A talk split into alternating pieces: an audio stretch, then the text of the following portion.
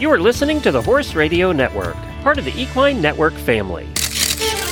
This is Celebs with Horses, highlighting celebrities from film, TV, the arts, and music, and their love of horses. Hosted by award winning author Lisa Wysocky. Hello, everyone. I'm Lisa Wysocky, your Celebs with Horses host. As someone who has loved horses as long as I can remember, I've found that many celebrities also love horses, and we're so thrilled to bring them here to you with some interesting conversation and a lot of listener questions.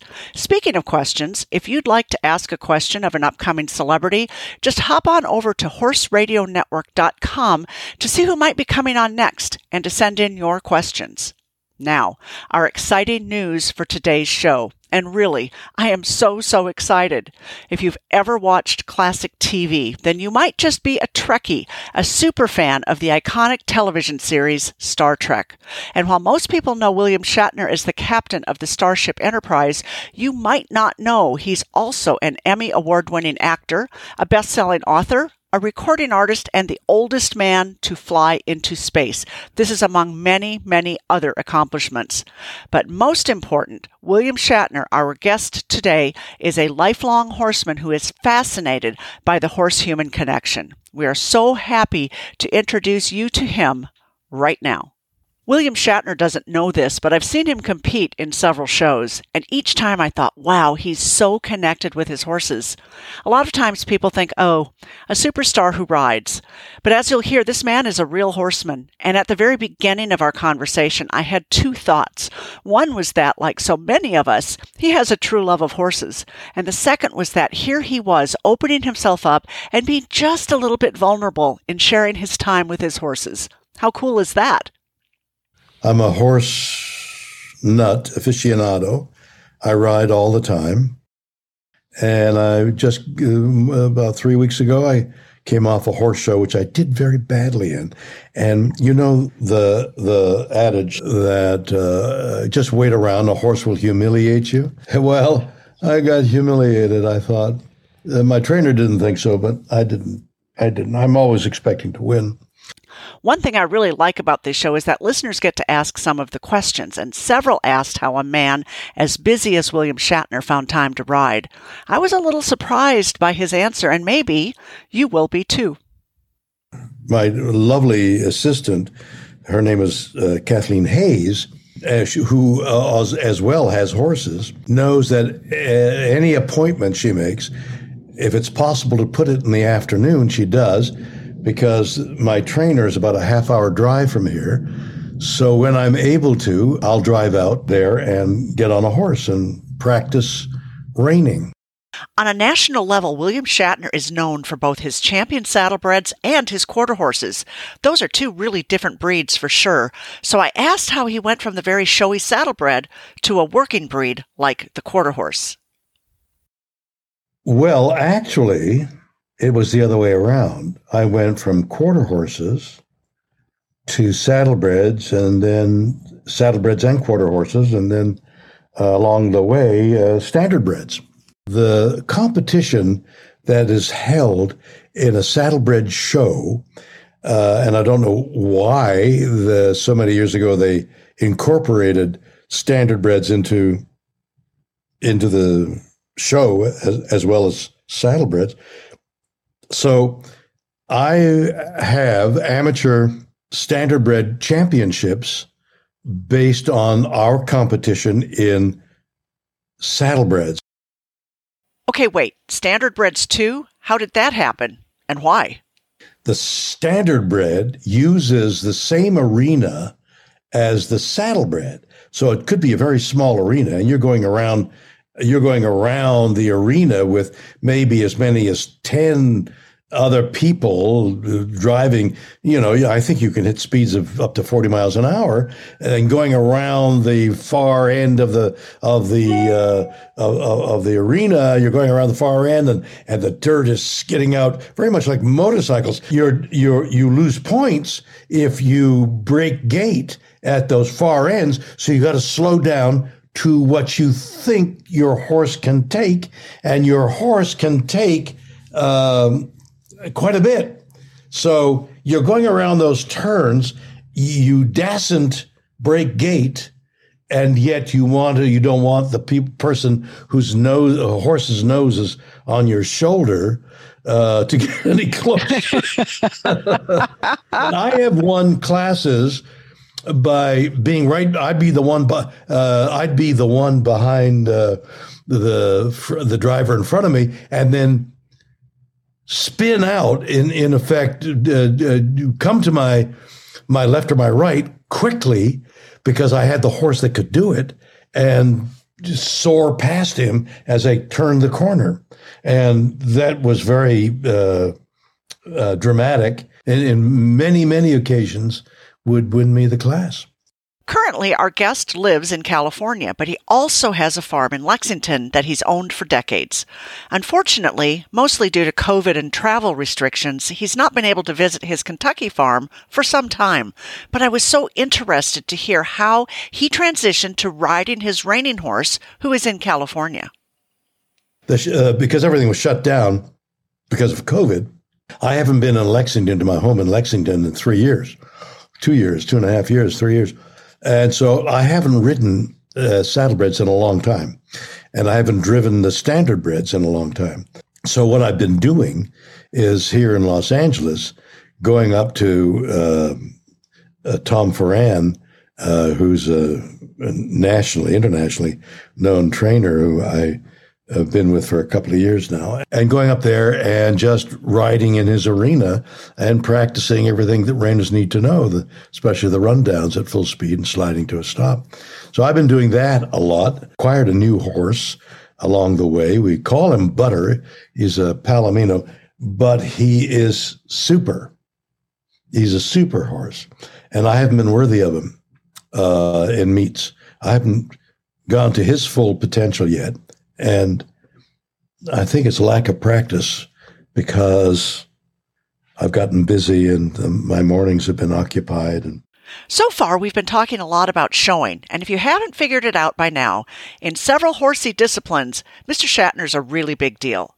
He's been awarded the National Reining Horse Association's Lifetime Achievement Award, and he's in the National Reining Horse Association Hall of Fame. In 2019, he won a world championship with his standardbred road horse, Trackstar, while showing at the Kentucky State Fair World's Championship Horse Show in Louisville. These are just a few of many, many equestrian accomplishments, but there's one other award that he's just as proud of that award was like uh, of all the things I won, it's like that was really the, the top of the line. Except this year, the California Music Hall of Fame are inducting me into their Music Hall of Fame, and I thought, my God, that's a that's an award I don't mind uh, accepting. Music awards aside, I was on the edge of my seat and I felt I was riding right along with him when he described the excitement he feels when competing in a horse show. There's nothing like coming down on a gaited horse and you're going as fast as that horse can rack without breaking into a canter. And you're right on the edge. And, and it's an easy gait to hold because that's why the rack was made because there's no posting. There's, you sit in that saddle. You, you, you center yourself in the saddle. And there's nothing more exciting than a five gated horse going full speed, uh, going around a turn and having people coming after you or you're going to take somebody. So uh, that's, that's, that's a thrill, except that when they say show your horses and you're in a saddle and you're in a standardbred bike, and you got your legs up and the dirt is flying and there's 10 people around you and you got to get around them and you're going at at 40 miles an hour in a, in a like in Freedom Hall in, Le- in Louisville. That's a small arena and you're going around as fast as you can. You don't want to break gait and you go around. I mean what could be better than that except when you go full speed from one end of the arena to the other and slide 30 feet to a stop? What could be more exciting than that with all of the excitement and success during his lifetime with horses, several listeners wanted to know how he got started. And it turns out that, like some of you, he just sort of fell into it. Some many years ago, 40 years ago, I bought some land. So a whole story involved there. About uh, 200 miles north of Los Angeles in the sierras, uh, rolling but flat land, and put horses on it and have a horse farm there. It's one of the most beautiful spiritual spots I've ever seen. I think it was the Chumash Indians lived there, and there are residues of their existence there. And so I hold that place uh, holy, uh, sacred for the spirit of the Indians that lived there and the stream that goes by uh, that's from a wild river and and I bought it because I had I wanted to uh, well I wanted to own the land but then the whole idea of where I started with horses began began there really anyway I bought the land and somebody uh, was willing to live in the in the house that was on the land before I built a small cabin uh, that, that my family use, uses now. And the guy said, Well, what do you want to do with the land? I said, Well, I don't know. I wasn't into horses then. I had ridden one horse when I was 12 years old. And he said, Well, why don't you run a horse? I said, okay, I'll, I'll run a horse. Well, you can't run one horse. I learned, uh, you know, would you like one potato chip? Even though William Shatner got into horses a little bit by accident, it seems like he quickly connected with his new equine friends. And you know, a lot of people ride and compete without ever having a deep relationship with their horses. But not so William Shatner. In this next segment, he seriously almost brought me to tears with his passionate feelings about horses. The connection with horses and dogs, you know, uh, it's so miraculous and and and and people who, aren't into it who don't know oh what do you mean? No no uh, there's a spirit of a horse. Well uh, you don't uh, no you don't understand. A horse is a prey animal. And prey animals don't think of yesterday don't think of tomorrow. They're just wondering who's going to eat me today? So horses since they're domesticated still have don't think of the what's going to eat me to, well maybe they are thinking of what's going to eat me today? But they haven't ever seen a lion or a tiger or a wolf. But there's that instinct of living for today. And living for today is the secret to life because you're worried about yesterday. I mean, you know, uh, that's gone and you don't know what tomorrow's going to bring. I mean, it's so simplistic and yet so complicated. And horses offer that in their herds and in their and as and as uh, in their lone in their singular they they offer that feeling of don't worry about that. Just let's go off together up the mountainside and take a look at things. Let me graze a little here and see the peace and quiet. Or let's compete and let's i can do better than that. Uh, yes so can i. Let's try to i mean there's such and my dogs look at me, and they, my dog. I have two. I've had two Dobermans all my all my adult life. Uh, two Dobermans because uh, th- they need each other for company um, to pack up, and and so dogs look at you. Dogs look at you in the eye. Animals don't ordinarily look at you in the eye because they think it's um, aggression, but you look your dog in the eye and he's looking at you and he, there's no thought of aggression. It's it's like understand me understand me. And i'm looking at at him or her saying understand me. And there's there's information passing between us that is uh, i don't know what information it is. It's just an understanding. I'm looking at you. I love you. They understand if you use the word love and pet them they understand the word love. And i say to my dogs i love you espresso. And espresso looks at me knows knows what i'm saying. There's no question. And horses you know if you th- th- there's this wonderful change in in in uh, training now where we used to the phrase, let's break that horse.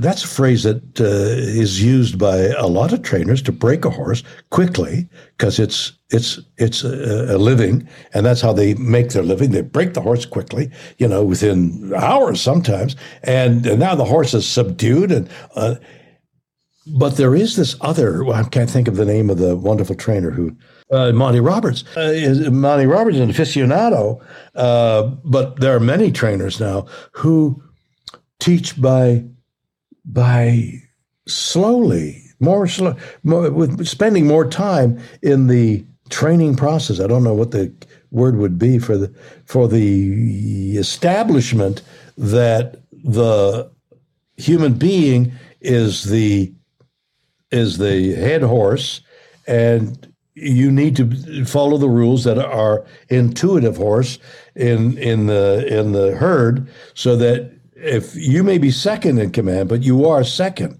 i'm first and you got to listen to me and here's how and i'm going to be gentle with you. I'm not going to not going to hurt you but i'm going to teach you that i with these reins and this rope and this saddle and these that i am your leader. But i'm not going to hurt you because that could either subdue you or make you mad or change your personality or so the and I don't know any other way of uh, of, of uh, expressing it, but saying the Monty Roberts way of training a horse has become the way to do it, and breaking a horse, you know, let fewer and fewer people are using that term.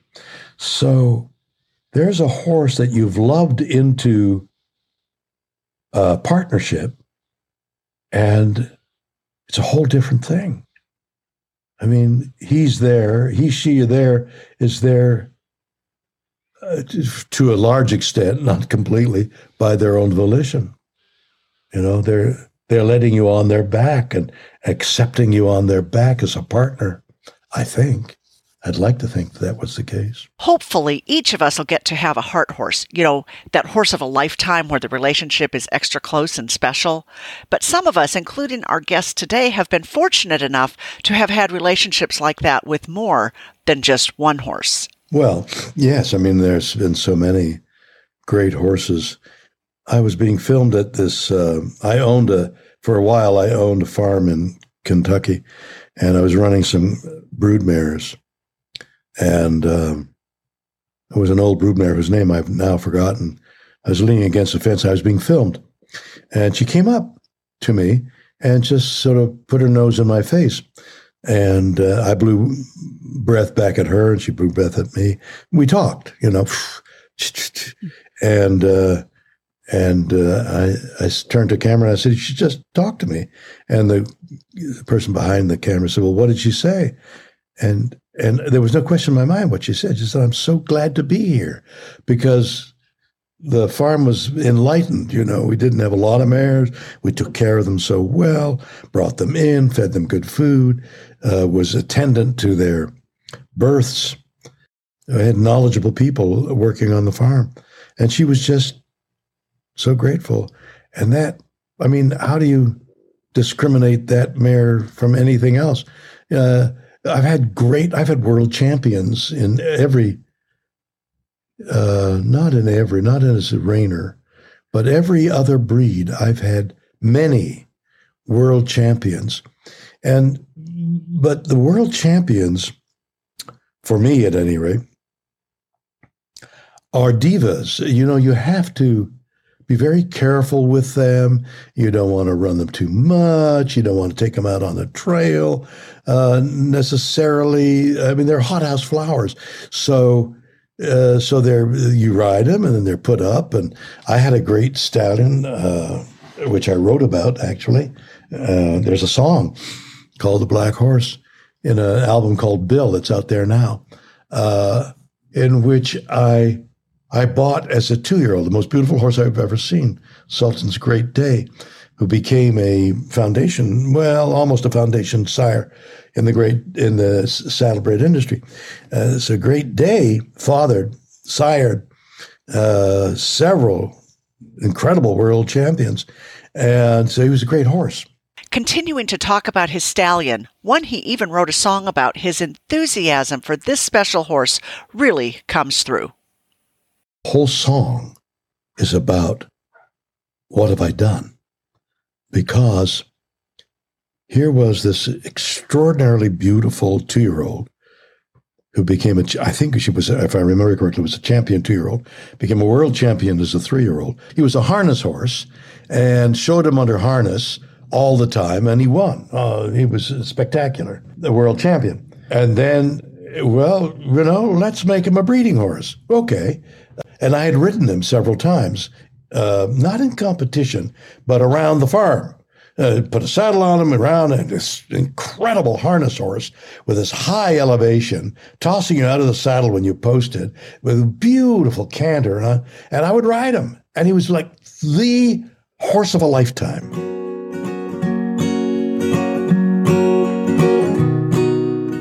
Looking for a special gift for a special person? Consider a print or Kindle book from Cool Titles. Cool Titles is a multi award winning publisher, so you know the quality of the books are first rate and that the stories inside the books will stay with you long after you've read the last chapter. From award winning fiction such as my own Cat Enright mystery series or Jonathan Miller's Luna Cruz legal series to nonfiction books about celebrities, art, and leadership, look to Cool Titles for your first choice in entertaining and informative books that matter. For more information on all of the books, go to Amazon.com forward slash advanced dash search forward slash books. That's Amazon.com forward slash advanced dash search forward slash books and type in cool titles under the publisher. And now, more from our guest.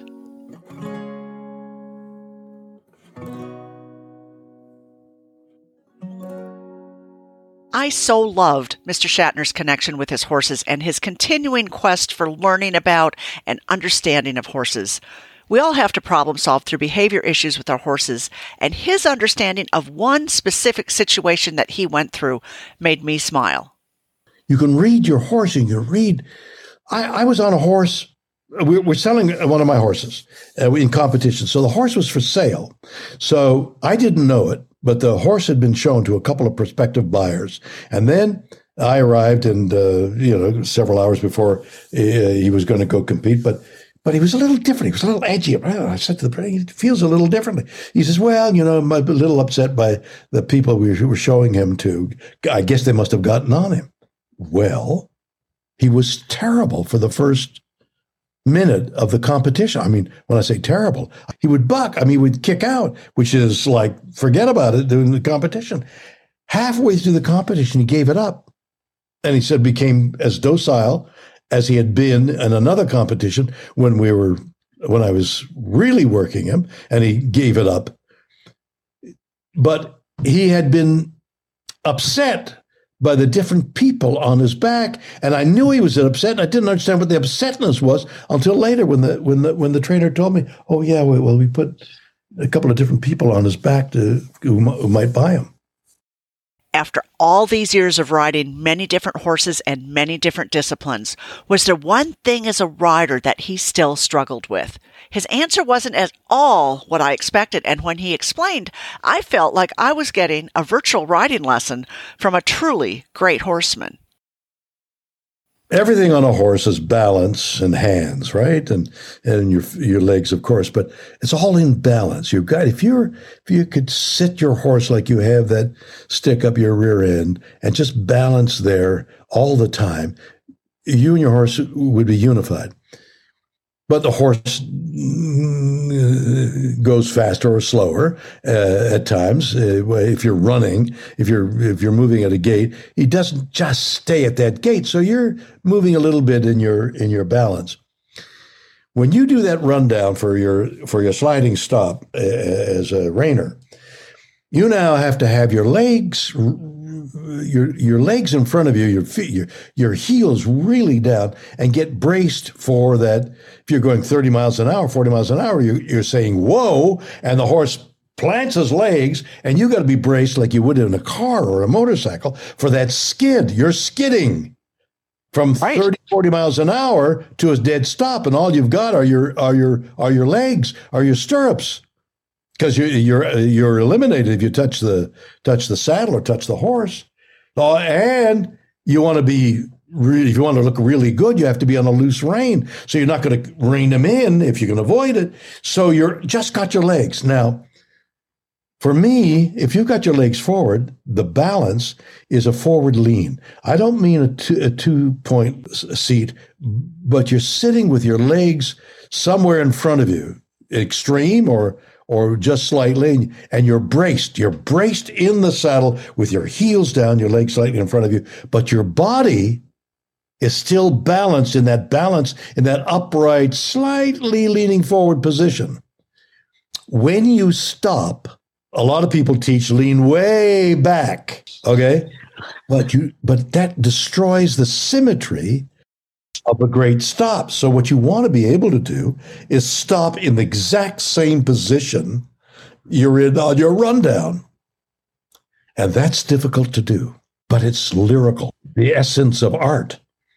Reining is such an exacting skill. If you're a quarter turn off, an eighth of a turn off, uh, when you do your turns, you know, if you on your rollback, if you just take a trotting step, you're dead. I mean, the slightest thing goes off, the slightest look of uh, wrestling with your horse at all. If you don't come down to a slow circle, just absolutely easily, all those things, if you're a real reiner, you really understand reining, it's as exacting as, as a science. Before we ended our conversation, I wanted to circle back around to something he'd touched on earlier, but that we hadn't gotten to explore fully. It was his early years with horses. So, how did he come to buy his first horse? I fell in love with horses, and I was a city boy and had no background in horses. My parents wouldn't let me have a dog because dirty the the carpets. So uh, horse was out of the question. We couldn't afford that. But I got on a horse when I was 12 years old, or somewhere around there, uh, at a rental uh, stable near us. And I don't know how I did it. Uh, I think I swabbed out st- stalls and got enough money to let them me ride a horse. I got on a horse and I was galloping around with the first time on a horse. And my mother, they came to pick me up and they, where did you learn to die? I don't know. So what I'm saying is, I think embedded in my DNA is this love of horses, this affinity towards horses that is more than just mine. I think it's come down through my history. I just got on a horse and had a natural affinity for horse. And with that affinity, I, I would imagine comes not necessarily comes your balance, but you're all you're already not afraid because fear interferes with everything. And uh, so somebody's afraid of getting on the horse, they're already tight they're already. I never had that. I bought this land, and the guy said, "Well, what do you want to do?" And I said, "I don't know." He said, "Well, why don't you run a horse?" Said, okay. And there happened to be a um, a sale going on, and uh, and you bid uh, uh, uh on the horse, and uh, so I went to the sale, and this friend of mine who whose son was about 13 or 14 years old was there. And he knew the breeding of these horses. And so I sat down beside him, and he had the, the pamphlet in his hand, and and he said, "Well, hey, there, there's a horse here. There's a horse is there that coming up now. Well, there there he is. That's a horse you should uh, own, Mister Shannon." And I said, "No, I, I don't know. I don't think it's quick." You know, you said I, so I raised my hand to say no, and the guy said, "No." and I bought the horse. so so now I, I have to say, wait. I looked up. You mean me? Now I'm torn because you know Shatner raised his hand and then didn't, and he thought he was going to buy him, and he didn't buy it. So I thought, God, I'm embarrassed. I'm so embarrassed. Should I accept this sale? And I thought I better. I mean, I'm I'm, I'm here to buy a horse. Looks like a pretty horse. I'll buy the. So I bought the horse, and that horse was my horse for a long time. I love jumping horses. I love running horses, and I, you know, and I'm enthralled with uh, reiners and and and saddlebreds and standardbreds. I mean, there's just I, I just uh, I love those. I love those breeds, but I love all of them. I love a horse. Well, that was so much fun. Unfortunately, that's it for this episode. You know, it takes so many people to make something like this happen. I'd like to extend my personal thanks to our guest, Mr. William Shatner. Thanks also to Kim, Linda, Hallie, Julie, Kelly, Jen, Pebbles, Kimberly, Terry, Charity, Celeste, Betty, Isabeau, Natalie, Kathleen, and Lisa. You all sent in such great questions. I'm just so sorry we could not get to all of them. And thanks to the Horse Radio Network, now part of the Equine Network, Glenn Hebert, Flintstone Media, Mike Mead, Fusion Entertainment, Kathleen Hayes, Neville and Cindy Johnson, and our sponsor, Cool Titles. Tune in next time to meet yet another celebrity who loves horses.